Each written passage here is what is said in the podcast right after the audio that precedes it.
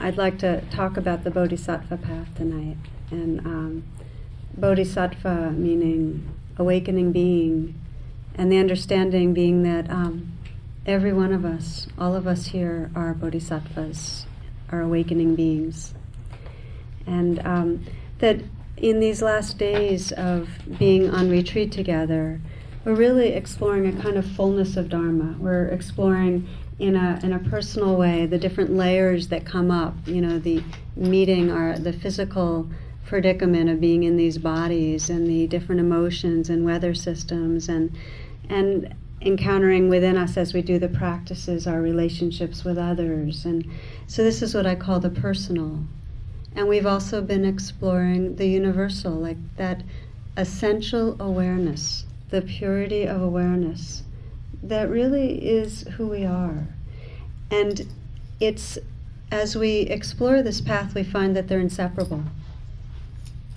That we can't separate out our personal experience from that awareness. It's that in bringing awareness to the personal that we awaken. And this is the Bodhisattva path. It's this commitment to recognize the purity of awareness, the emptiness, the oneness, and live in this world in an engaged way, really loving this life.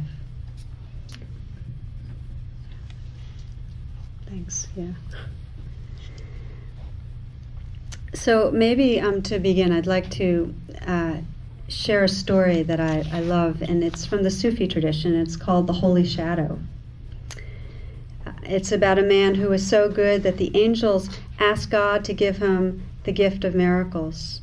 And God wisely tells them to ask if that's what this man would really want himself. and so the angels visit this good man and offer him first the gift of healing by hands, then the gift of conversion of souls, and lastly the gift of virtue. He refuses them all. They insist that he choose a gift or they will choose one for him. Very well, he replies. I ask that I may do a great deal of good without ever knowing it. So let me uh-huh. read you how the story ends. The angels were perplexed. They took counsel and resolved upon the following plan. Every time the saint's shadow fell behind him, it would have the power to cure disease, soothe pain, and comfort sorrow. As he walked, behind him, his shadow made arid paths green, caused withered plants to bloom, gave clear water to dried up brooks, fresh color to pale children, and joy to unhappy men and women. The saint simply went about his daily life diffusing virtue as the stars diffuse light and the flowers scent, without ever being aware of it. The people, respecting his humility and love for his fellow beings, followed him silently, never speaking to him about his miracles. Soon they even forgot his name and called him the Holy Shadow. Mm-hmm.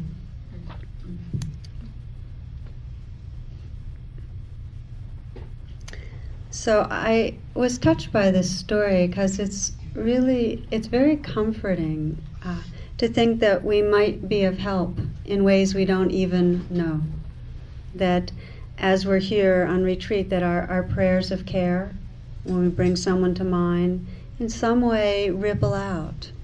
Or that our smile, or that the way we open a door for someone just the small kindnesses that they actually touch people. It's there's something in us that likes to know that that it feels good, and in our daily life that that our way of listening or responding that we bring some comfort to others. It just feels really good, and it and it's very deep in our nature to want to help. And so when we explore that, well, how come? you know on, on one level there's an ego level that of good personhood you know that that when we when another person feels good because of us we feel good about ourselves. And and we all have that's everything's marbled as jane descri- described last night that our intentions are marbled that there's layers. But in a more profound way we want to help because it expresses really who we most deeply experience ourselves to be that in, in the most basic way, we feel a connectedness with each other. And in the same way, when if some part of our body's hurting and we really want to feel soothing, we feel, want to soothe other bodies. We care.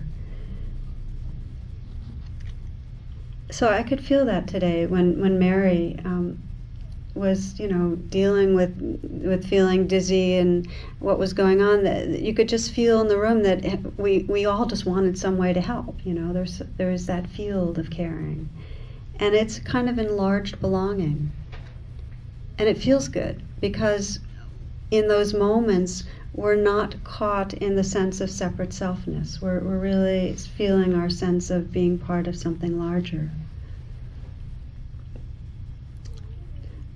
One Zen master, and I, I, might have mentioned this to you in another talk, it's one of my favorite uh, teachings, said that to be enlightened is to be intimate with all things. And, and I love that phrase. I, I love the word intimate um, because, in some way, it's our practice is opening us to a very genuine intimacy, a kind of closeness a wakefulness, a belonging with our own bodies and our hearts and each other and the earth. That that's really what's arising. And here, as we're moving through this time, we can feel it in the quietness. That when we get quiet, there's a sense of, of being part of, and we go outside and smell the air or feel the sky, and there's a kind of intimacy with the earth and the sky, and then an intimacy with our own breath. And in a deep way, as we feel intimate, there's a caring about life. You know, um, one of my favorite comments that the Dalai Lama ever made, and he kind of made it off the record. I don't. It was in kind of a conversation with a few people. He said, "I don't know why people like me so much." then he went on to say, he said, "It must be because I value bodhicitta. That's the awakened heart mind." He said, "I can't claim to practice it, but I value it." kind of reassuring, right? that even when our hearts don't feel open, that we still care about caring. I was talking about this with someone here that that there are times that we feel armored and disconnected, but there's still some place in us when we really check in that cares about love. And that care about is our loving. So the bodhisattva path is really it's a gradual but it's a fundamental shift in our sense of who we are. And it's a shift from a preoccupation with selfness, with all the fears and wants of selfness, that sense of solid, this is who I am, to a, a profound sense of belonging to this web of life. That that we really are loving awareness. That's who we are. More than this separateness, more than being identified with this body, mind here that's listening. There's a sense of belonging to the awareness, this just this tender wakefulness that's the field of all of us together.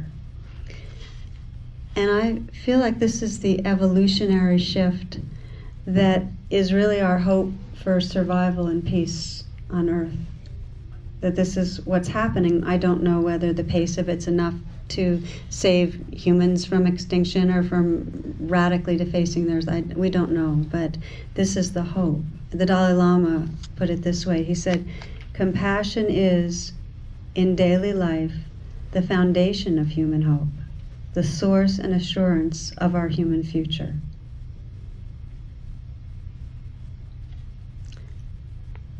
So, for most of us, when we really look at, well, what wakes up our compassion?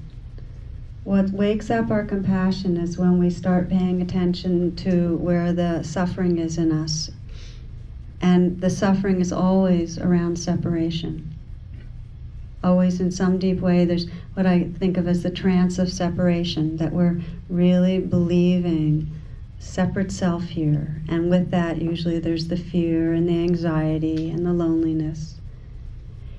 And compassion arises as we begin to let ourselves really recognize, oh, separate, hurting.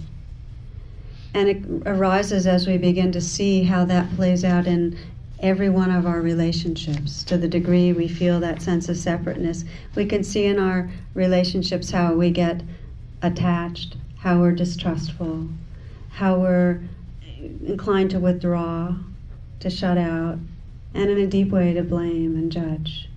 And it's all because we feel hurt and separate. It becomes most intense in the moments when others don't cooperate with how we think things should be, how we feel like we need to be treated. And it can be very deep. But I have to say that I, I recently saw this at the this Sunday school teacher discussing the Ten Commandments with her five and six year olds. And after explaining the commandment to honor thy father and thy mother, she asked, Is there a commandment that teaches us how to treat our brothers and sisters? Without hesitating, one little boy, this is the oldest of a family, answered, Thou shalt not kill.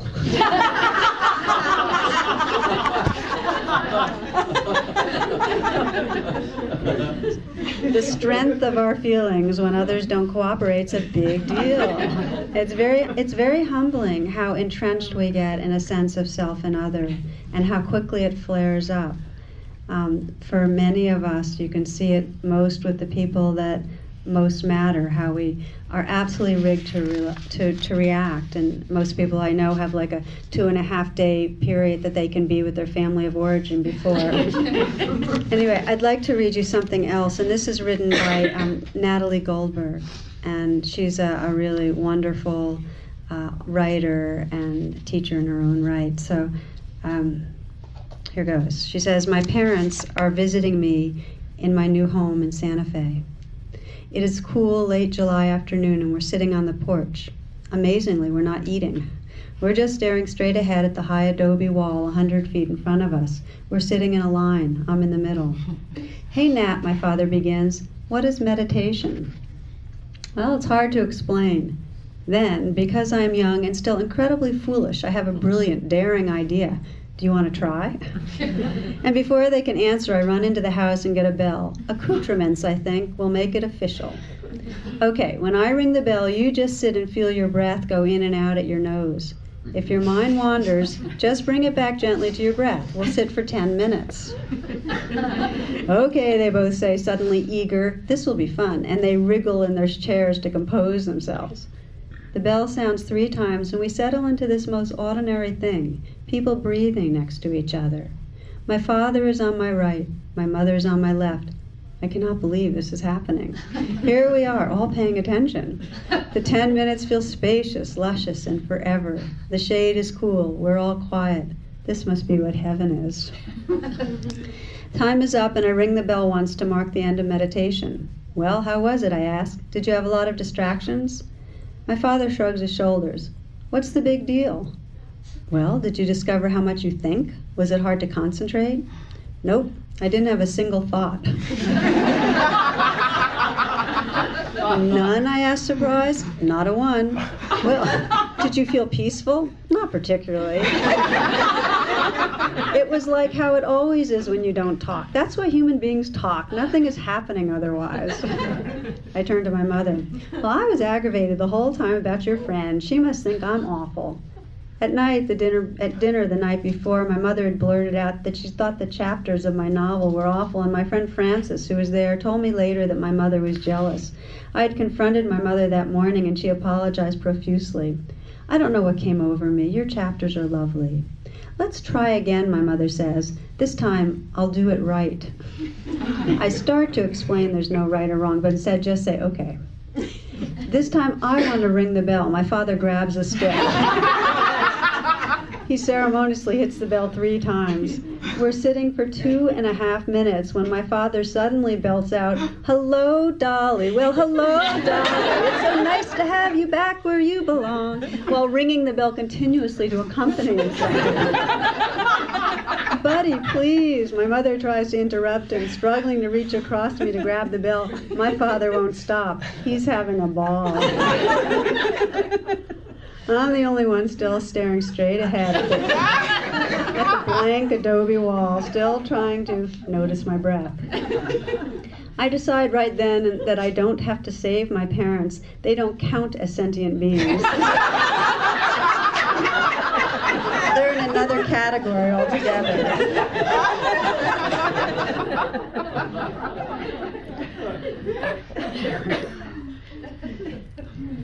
So the truth is that people rarely cooperate, and often they not only don't cooperate, they violate our sense of how it's supposed to be.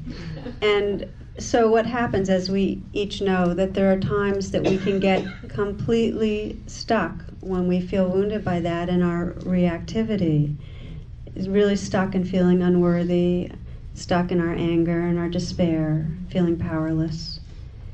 And we also know how much when we hurt other people, how also stuck we get in feeling unforgiving towards ourselves. So, so in our relationships, the whole experience of I'm separate and I'm not okay plays itself out in a very visible way.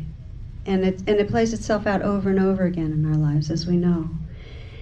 So, this again, part of this bodhisattva path is that what starts opening up the compassion is the willingness to see those patterns and then begin to pay attention to the place where the vulnerability lives. But it's not just happening in our individual relationships. The same reactivity of woundedness and lashing out of blame is going on globally, as we all know, and we're watching some of us with real fear or sometimes despair how the cycles of violence are with humans torturing each other and imprisoning and killing each other. With a, a society so bent on making war and consuming that we're not even beginning to meet the needs of the people that most need attention.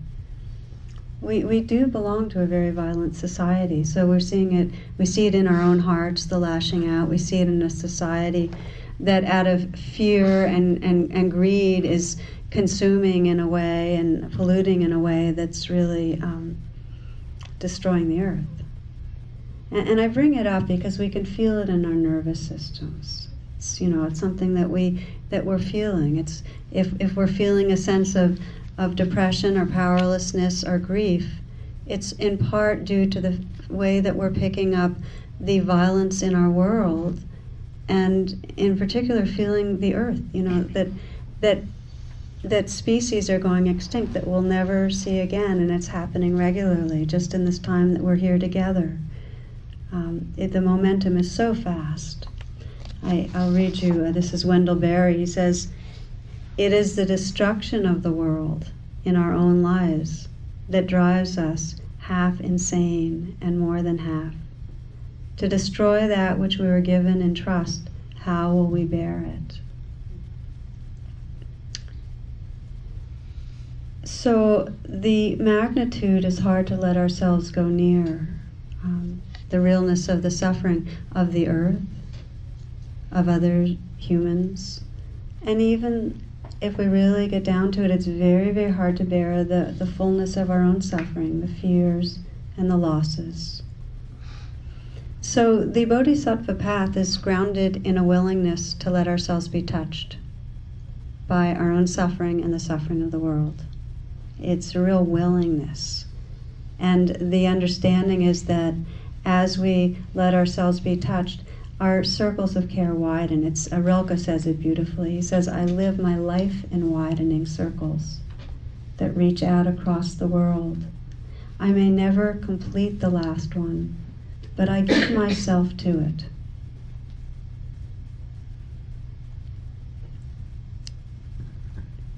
I, I just think that's such a beautiful image to um, sense that we're waking up to realize our belonging to widen to widening circles. And that you know we still might get caught in selfness and we might not fully you know recognize our belonging all the time but there's this willingness to be touched and to keep recognizing the truth that we're part of this world this mysterious web of life and that it's natural to care so it begins and it begin and this is where our practice here is it begins in this willingness to open to the life that's right here. And that's what we've been doing this last four days. Over and over again we use the breath or some anchor to, to begin to quiet the mind so that we can pay attention. But the the essence the juice of the practice is we open to what's here. We open to the different layers of our experience it's said that the heart of Buddhism is compassion, and the heart of compassion is compassion for ourselves. In other words, we, we can't genuinely feel tenderness to the whole of life if we're not opening to what's really moving through us right, right here, right now. So last night James talked about intention, and it was I found it really a powerful talk. Just the sense of if we can remember what matters, if we can really remember what we care about, and and live from that caring, our whole life begins to be organized around it in a way that's transforming. And and the Bodhisattva path is grounded in aspiration. The Bodhisattva path begins with the aspiration and, and I think this is really, really incredibly useful, that whatever circumstances arise, may this serve the awakening of my heart and mind. Whatever arises, whatever's going on. And one of the first insights we have when we encounter unpleasantness, and I'm sure each of you has seen it over these last few days, the first thing that happens when physical unpleasantness comes up or fear or whatever is we want to get rid of it. And even after we've realized, oh, it's this is what I should be with, we're still bargaining. We're still being with it, so it'll go away, right? And that's, I mean, we, we, we have this, you know, aversion, and it's the way we were rigged to want to fix it, get rid of it, avoid it. I saw a cartoon about six months ago, and it had three people in heaven, and they're exchanging their stories. And one of them said, Well, it was an incredibly healing experience but somehow I still wound up dead, you know. and it's like we are willing to be with it, but we really want it to be better, so we nothing really bad happens, and um, so we bargain with our experience, and probably the biggest thing that goes on when something difficult comes up, the way we first and most profoundly distance ourselves is we judge it like it shouldn't be happening in other words, le- instead of letting the suffering touch us or being with it, I shouldn't be experiencing this, this is bad, it's my fault or it's your fault. But we, in some way, judge so that we don't have to directly experience it. So, as I mentioned two nights ago, compassion begins to arise in the moment that we can go, ouch, this hurts when we can pause, put aside any notion of I should or should not be experiencing this, you caused it, whatever, one step remove the blaming, and just go, ouch, this hurts. And in the moments that we do that, it begin we it's Pema Chodron calls it that we're connecting with the soft spot. Then there's a tenderness in response. So just to try on this aspiration, this is kind of the ground of the path. Whatever arises, just you might just take a moment and uh, let your attention go inward.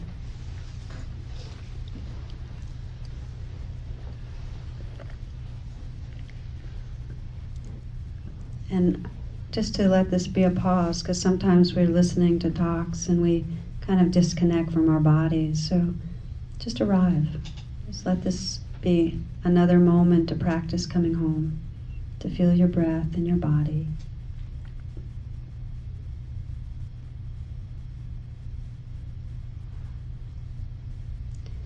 And to allow yourself to bring to mind a difficult life situation.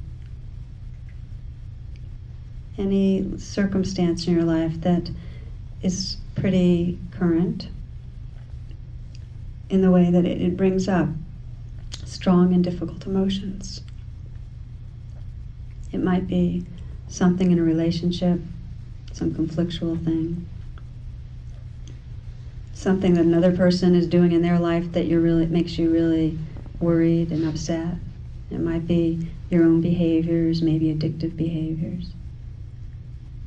But just to bring to life, mind some circumstances that are current that really um, arouse a reactivity and sense the strength of that, the realness. And then just try on this aspiration. Just notice what happens when you, with as much sincerity as possible, have that intent. May this serve to awaken my heart and mind. May this be part of the path of awakening.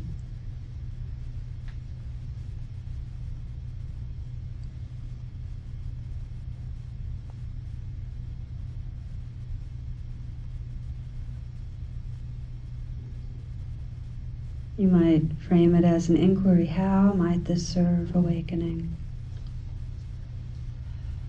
if I were to really open to the soft spot, the, the difficult place, how might this serve awakening?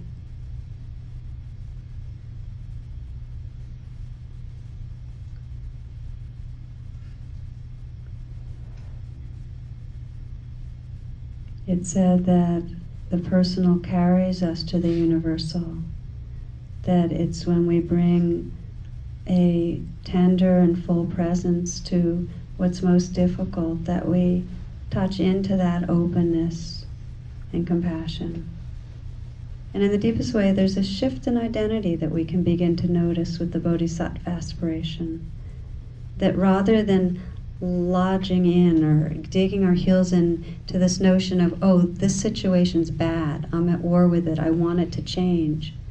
Instead, our sense of who we are enlarges to become the awareness or compassion that's just being with.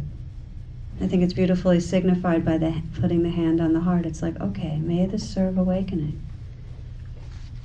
This is uh, a poem by David Whyte called The Well of Grief. Because so many of our circumstances that we're fighting have to do with loss and change.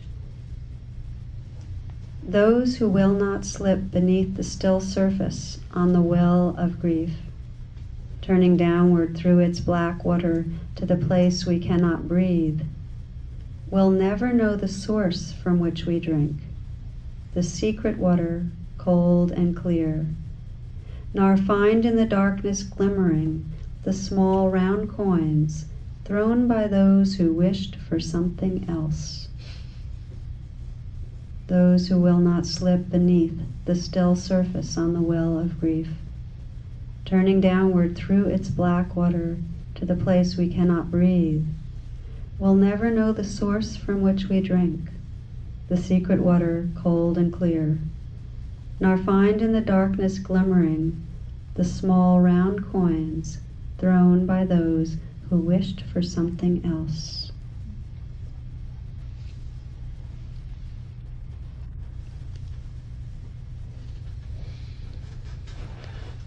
So, this aspiration made this circumstance, this situation serve to awaken.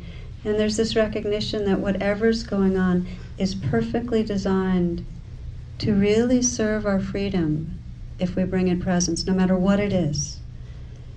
And what we find is that as we open to what's going on, let's say we open to our loss and really grieve deeply, in a way, if you if you're looking into the eyes of somebody that's grieved deeply, you can sense there's really no defense. There's no real um, pushing away because they can be intimate because there's nothing left to lose. They've already opened to loss.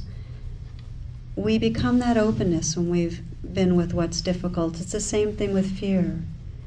When you're with somebody that's really, really faced vulnerability, it's an invitation to be with your own vulnerability because there's a sense of space and of that wisdom that knows there is room. I sometimes think of it like um, ice melting, that when we begin to melt the ice of our own resistances, it encourages other people's ice to melt. It's kind of becomes a party of dissolving ice cubes or something. But there's really, it is kind of contagious.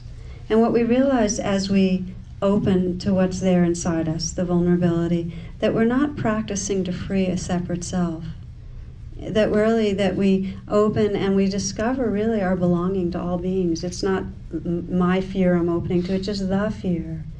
And that we're really opening in a way that we can hold the world in our hearts. And so this leads to the most well known um, part of the bodhisattva aspiration, which is really through timeless existence. May this life serve the awakening and freedom of all beings. May this life serve the awakening of all beings. And it can sound grandiose if we think we're a separate self that's going to be heroic. And yet it sound, and yet it resonates as the truth of what is happening when we realize we belong to all beings. What else is there to do? What else is there to do other than care and respond to that sense of connectedness? So, to support this aspiration, the Bodhisattva takes on certain trainings of the heart and mind because the given is our conditioning is really thick to feel self and other. It's really thick, and so it takes training. But we're not training to become someone different, we're training to come home to the truth of who we are. There was a, a woman in DC who was taking care of her grandmother who's in her mid 80s and um, you know, experiencing dementia, and her grandmother had asked her to help her out and to help her remember her grandchildren's names. She had five of them, and they'd practice. And on a good day, she'd get three to four, and they were just in this process together, daily, kind of remembering the names. Really, it was it was it was sweet. And one day she came in and, and she asked her, you know, what her grandchildren's names were, and her grandma looked at her and said, "Do you ever eat sautéed almonds?" And this woman answered, Well, no, why? And the grandma patted her hand gently and said, Oh, dear, you should. It would help your memory.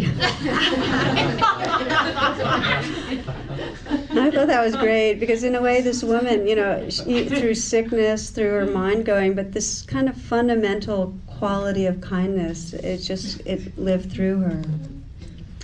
Yeah, because because we do get so caught in our, our separateness and we get removed from our kindness, we get caught up we we take on practices that help us to see more clearly and remember that connection. So we'll do just a brief reflection. Uh, we're actually going to do a couple, but for right now, just close your eyes if you will.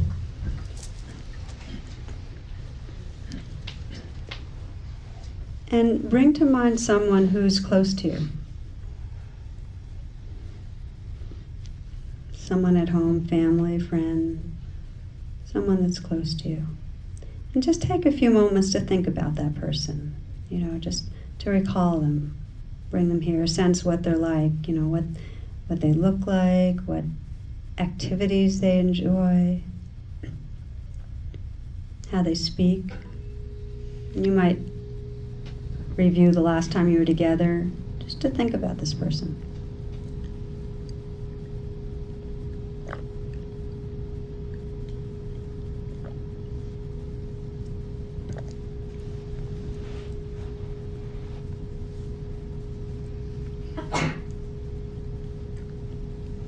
So this person's in your mind and and now just take a moment to shift and bring your attention to your own experience right this moment. To your experience, your awareness of sensations, of sounds. Perhaps sensing where feelings of vulnerability or happiness live. Whatever is true right now, just to be aware. Be aware of being aware. And to then sense that this person that you were just reflecting on is more like this this subjectivity, this awareness, this awareness of sensation and sound, of sorrow, of beingness, than any idea that we might have about them that we fix on our ideas and forget the subjectivity. It's as T.S. Eliot writes in his poem, The Cocktail Party What we know of other people is only our memory of the moments during which we knew them, and they have changed since then. We must also remember that at every meeting we are meeting a stranger.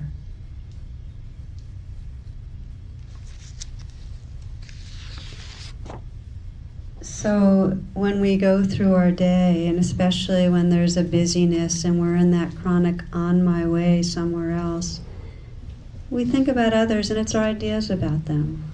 We're even with them and we're not paying deep attention to the realness of the subjective experience of that person. So, the Bodhisattva training is to reconnect to our heart and to kind of break through the daily trance of self and other. And this is the essence of the metta and karuna, the metta, loving kindness, to see the goodness that's there, the karuna, to see the vulnerability that's there. And yet, it, it, what we find is that, especially when we're stressed, we really get into what I call the unreal other. that the people that we encounter when we're stressed are either an obstacle to getting where we want to go. In other words, they're in the way, they're causing trouble. Okay, in which case there's a kind of pushing away. Are they irrelevant? They don't matter to us, in which case, inattention. Or else they're an object that might satisfy one of our needs for attention or approval or nurturing, in which case there's holding on. But in either case, they're an object. We're still not experiencing from the inside what, what's going on and who they are. And that's when we're stressed. I remember um, one woman described being at the uh, at the end of a retreat, and the, the deal is that when once we've locked into unreal other, we're not picking up new information. It's like the cocktail party where they're just we're not registering. So one woman describes leaving a retreat, and she had done a lot of these practices, but she was at the airport and very stressed because she had um, had to switch planes, and she was laden with luggage, and so she went to buy to get a cup of coffee and a small package of cookies. She goes to an unoccupied table. She's waiting for her next flight, reading the, the paper, and she becomes aware of someone rustling at her table. From behind her paper, she's flabbergasted to see a neatly dressed young man helping himself to her cookies. now, she doesn't want to make a scene, so she leans across and takes a cookie herself. A minute or so passed. More rustling. He was helping himself to another cookie. Okay, by the time they were down to the last cookie in the packet, she was very angry but still could not bring herself to say anything. Then the young man broke the cookie in two, pushed half across to her, ate the other half, and left. Sometime later, when the public address system called for her to present her ticket, she's still fuming. Imagine her embarrassment when she opens her handbag and is confronted by her package of cookies. she had been eating his.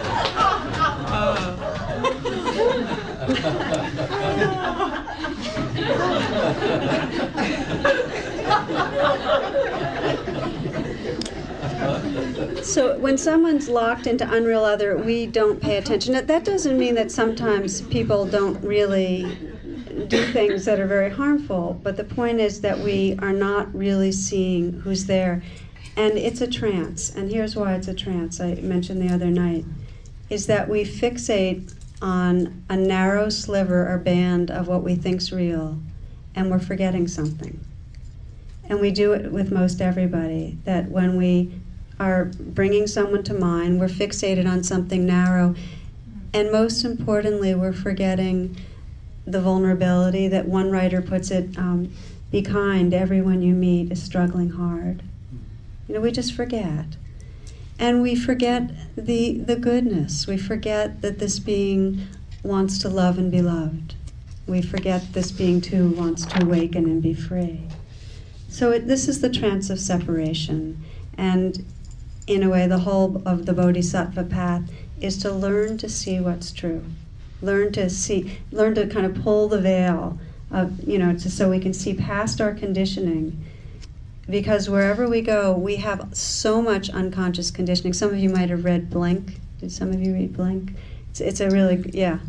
It's it, it it describes how much program we have to to automatically make categories of others and and not pick up beyond the categories. I'll share another story with you that um, was an important one for me on this path. And the, the preface to the story is that um, I mentioned, I, I don't know if I mentioned, I grew up Unitarian, and so on for many years in a row on Christmas Eve we'd go to unit family, our family's church. And one year we went, and we went with a, a close family friends. Uh, one, one of the of that family young man had um, slight brain damage, and he was a little bit offbeat. And um, but he was a dear dear friend of the family. It was really fun for us all to go together. And he sat next to me, and I'll tell you why. You'll know in a moment why I'm telling you this the minister read a story, and this is this is I'll read it to you, and it's written by a Unitarian minister. It's a true story. It was Sunday, Christmas. Our family had spent the holidays in San Francisco with my husband's parents, but in order for us to be back to work on Monday, we found ourselves driving the 400 miles home to Los Angeles on Christmas Day.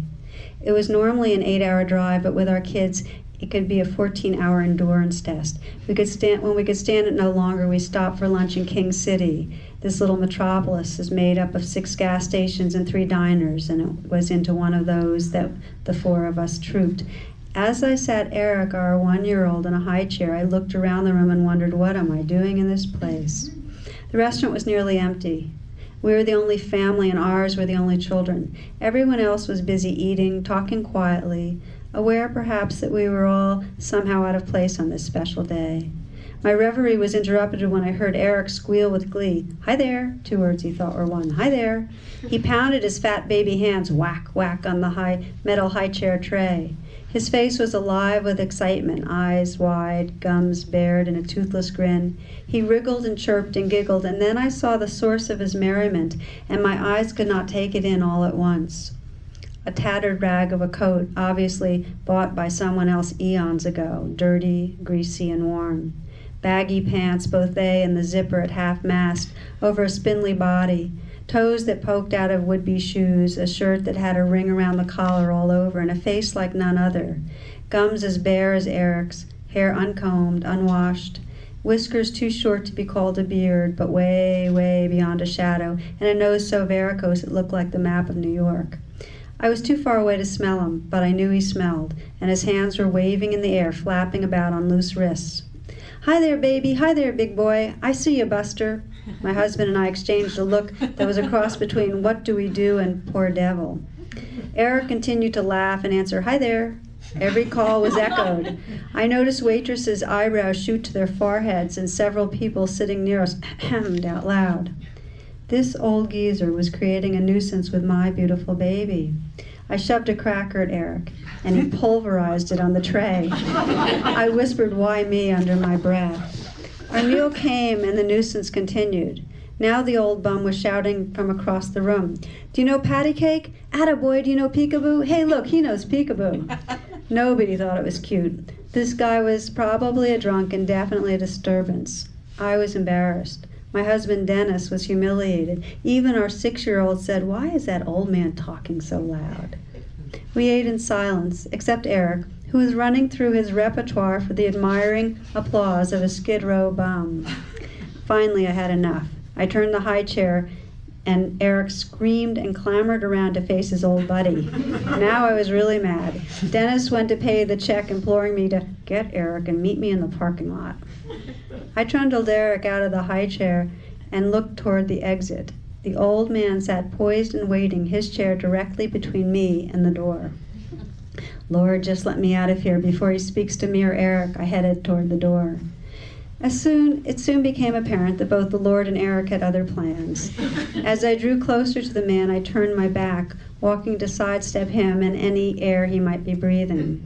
As I did so, Eric, all the while, with his eyes riveted to his best friend, leaned far over my arm, reaching with both arms in a baby's pick me up position.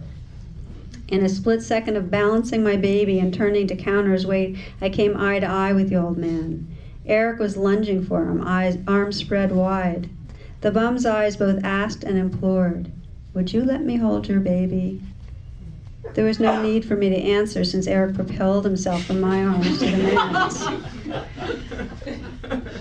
Suddenly, a very old man and a very young baby were involved in a love relationship. Eric laid his tiny head upon the man's ragged shoulder. The man's eyes closed, and I saw tears hover beneath his lashes. His aged hands, full of grime and pain and hard labor, gently, so gently, cradled my baby's bottom and stroked his back. I stood awestruck. The old man rocked and cradled Eric in his arms for a moment, and then his eyes opened and set squarely on mine. He said in a firm, commanding tone, You take care of this baby. Somehow I managed, I will, from a throat that contained a stone. He pried Eric from his chest, unwillingly, longingly, as though he was in pain. I held my arms open to receive my baby, and again the gentleman addressed me. God bless you, ma'am. You've given me my Christmas gift. I said nothing more than a muttered thanks. With Eric back in my arms, I ran for the car. Dennis wondered why I was crying and holding Eric so tightly, and why I was saying, My God, my God, forgive me. So I wanted to share with you that I, so we listened to this as part of the um, service, and um, the young man who was sitting next to me um, was weeping and weeping. And we got outside, and he said, That man, you know, in that story, that man was me. And I realized what it was like. You know, he, he, it was kind of mild brain damage, but it's always kept him, he's functional, but it's always kept him, you know, a little bit on the margins. And he's always known that people kind of pick it up and treat him in a certain way. And we talked, and we they came over to our house after. You know, we all of us were talking and realized it really was all of us. You know, we've all at times felt that we weren't seen. I mean, for us, many of us, a lot of times, and um, and we've all moved through this world with ideas about others, and sometimes we're lucky enough to get that corrected and to see a bigger picture, to step out of the trance. But often I mean, I know for myself how many days I go through in some way not really registering the beingness of someone, in some way having some more shallow or narrow idea and living out of that and missing the opportunity for realness and being awake. So the question is really if we can imagine what it would be like if we slowed down and deepened our attention and really looked to see who was there in this poem, Kindness. Before you learn the tender gravity of kindness, you must travel where the Indian in a white poncho lies dead by the side of the road.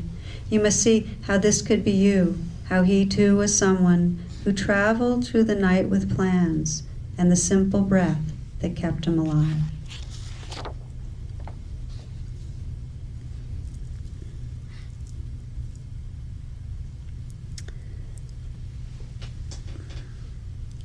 So, how do we respond once we look into the eyes of other and, and sense the, the sameness and the suffering and the vulnerability is really um, presence?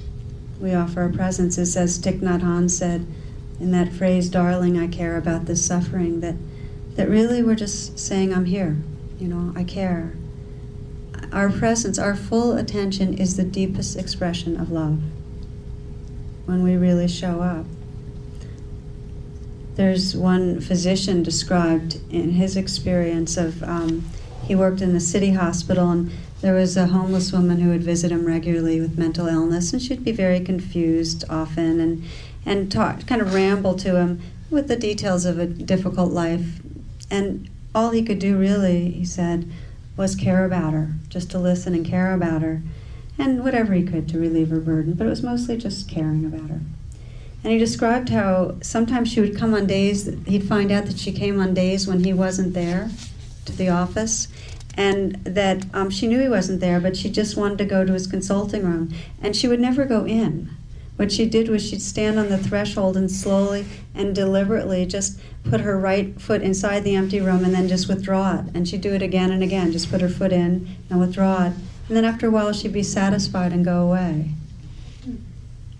And I thought that was really powerful because, you know, when we feel seen and cared for, we feel blessed. And the places where that happens become sacred places. And we naturally return to them. And that's really what we're training to be able to offer ourselves and each other is that kind of unconditional presence.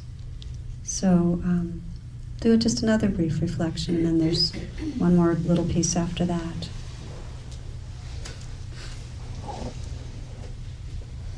Again, just to pause and really this this practice of just come home to what's here, to feel your body and your heart.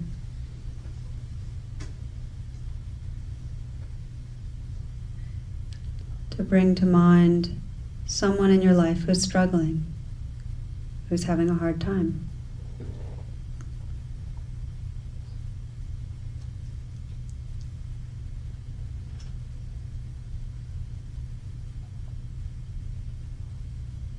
Just to sense what it might be like for them right now. It's like, as Henry David Thoreau said, that the the most profound miracles to look through another's eyes, even for a moment. Just to just to imagine life from the inside for this person. the disappointment, the fear, the sense of loss.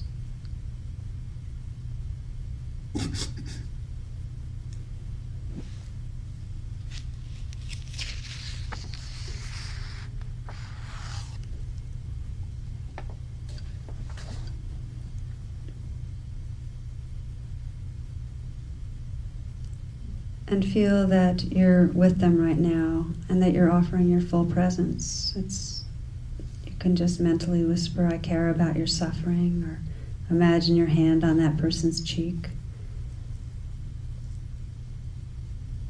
Just to be willing to feel the realness of the, that person's experiencing and to care, to offer presence. And you might sense that person feeling and receiving your care. And that really you're offering presence not from any sort of superior or distant place, but just with this awareness that it's it's the suffering, it's the human suffering. The poet Nikki Giovanni says, And if ever I touched a life, I hope that life knows that I know that touching was and still is and always will be the true revolution.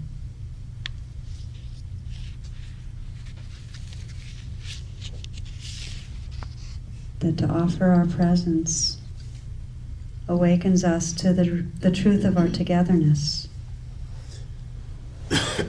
releases us from the trance. So, this is the most basic offering we make this way of, of being willing to sense what's true, sense the vulnerability, and open to it. But I, would like to say, as a kind of a final portion of a bodhisattva talk, that it's very easy to fixate on the pain, to look at others and or look at ourselves and get very habituated to pulling the veils, but just looking towards the vulnerability, and that our training is also to see the goodness and to, to celebrate the goodness, to feel the blessings of the goodness, and and of the of the life itself. And I, I read you a story of a, a, new young monk arrives at the monastery. He's assigned to help the other monks in copying the old canons and the laws of the church by hand. But he notices that all of the monks are copying from copies, not the original manuscript. So the new monk goes to the abbot to question this, pointing out that if someone made even a small error in the first copy, it would never be picked up. In fact, that error would be continued in all the subsequent copies. The abbot says, Well, we've been copying from copies for centuries, but you make a good point, my son. So he goes down into the dark caves under the monastery where the original manuscript is held in locked vault that hasn't been opened for hundreds of years. Hours go by and nobody sees the old abbot. Eventually, the young monk gets worried and goes downstairs to look for him. He sees him banging his head against the wall and crying uncontrollably. The young monk asks the old abbot, Father, Father, what's wrong? In a choking voice, the old abbot replies, The word is celebrate, not celibate.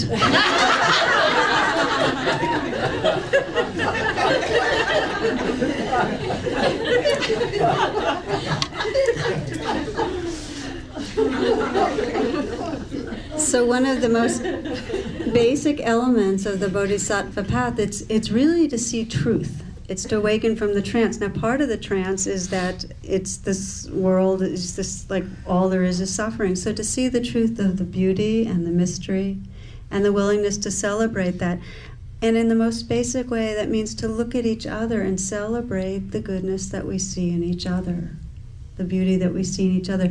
It is the greatest gift, this mirroring, that every one of us forgets.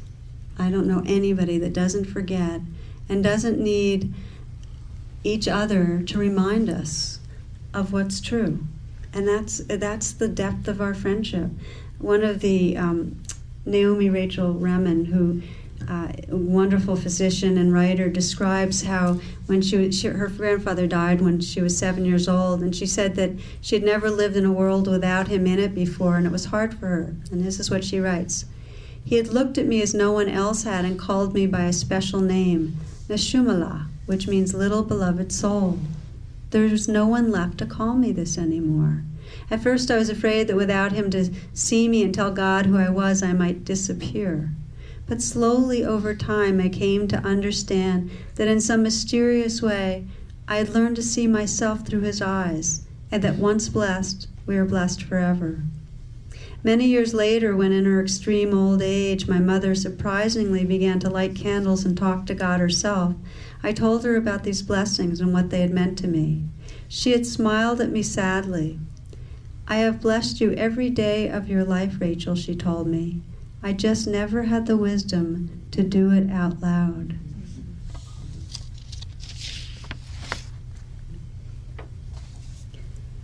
So, you know, this word namaste, the, the root of namaste, namo, is I bow, and it's I bow to the divine that's in you. And I sometimes just think, you know, in, in, in our country we say, Hi, how are you? And in Asia it's namaste. It's a little different vibration. But what if we, but really, what if we move through this life and there was really this practice of namaste, of looking at each other, and really as we looked into each other's eyes, sensing the one looking back, is that same awareness, that same tenderness. I mean, what if we had the nerve and the intent and the willingness to slow down and do that? It'd be quite beautiful.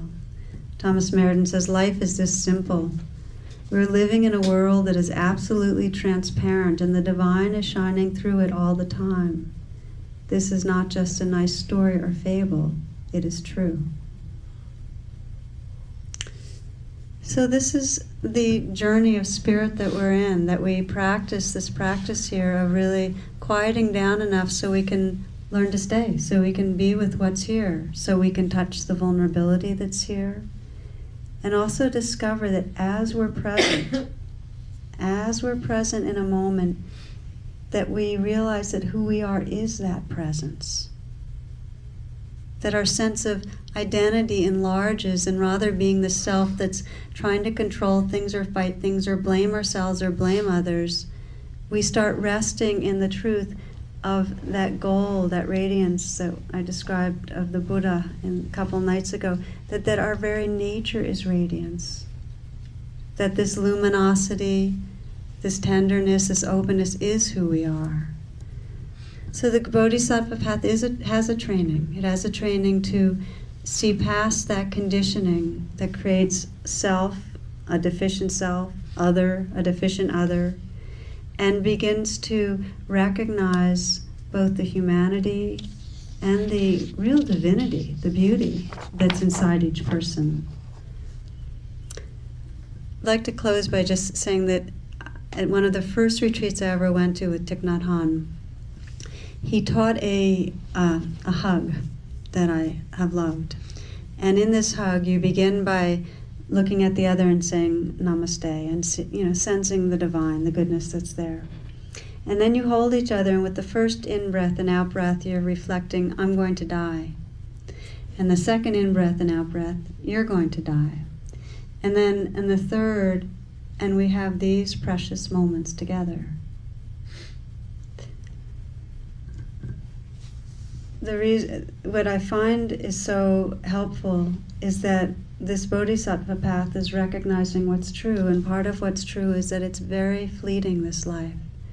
And that when we can remember that we don't have very long, these moments and the time with each other becomes very precious.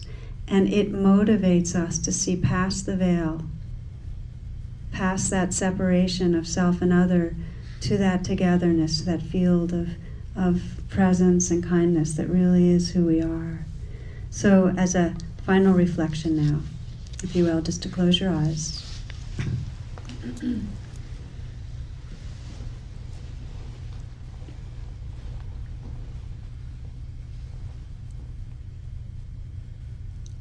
and take a few moments to bring to mind someone who's very dear to you.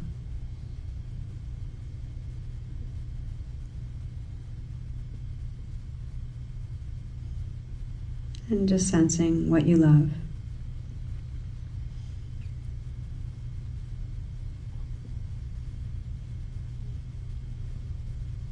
And as you are meditating on this person, you might bring in that spirit of that hug of just sensing I'm going to die. You're going to die. And we have these moments. And to really let yourself be aware of the radiance and the goodness of this being. To offer your full presence, to offer whatever blessing you'd like to.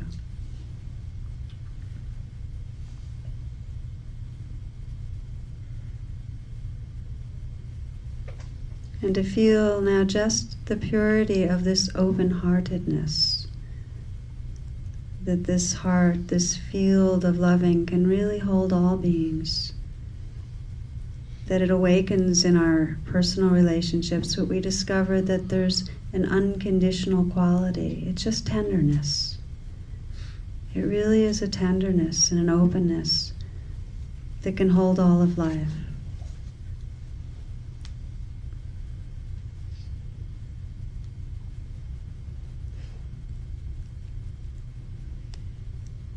Thomas Merton says, Then it was as if I suddenly saw the secret beauty of their hearts, the depth of their hearts where neither sin nor knowledge could reach, the core of reality, the person that each one is in the eyes of the divine.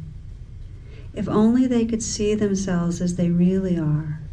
If only we could see each other that way all the time, there would be no more need for war, for hatred, for greed, for cruelty. I suppose the big problem would be that we would fall down and worship each other.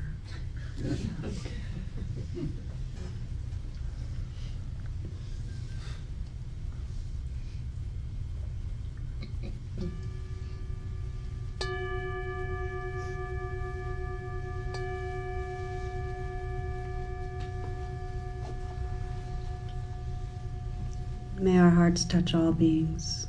May all beings awaken and be free. Namaste.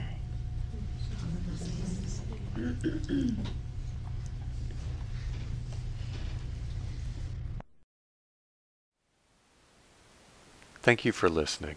To learn how you can support the teachers and Dharma Seed, please visit dharma dharmaseed.org slash donate.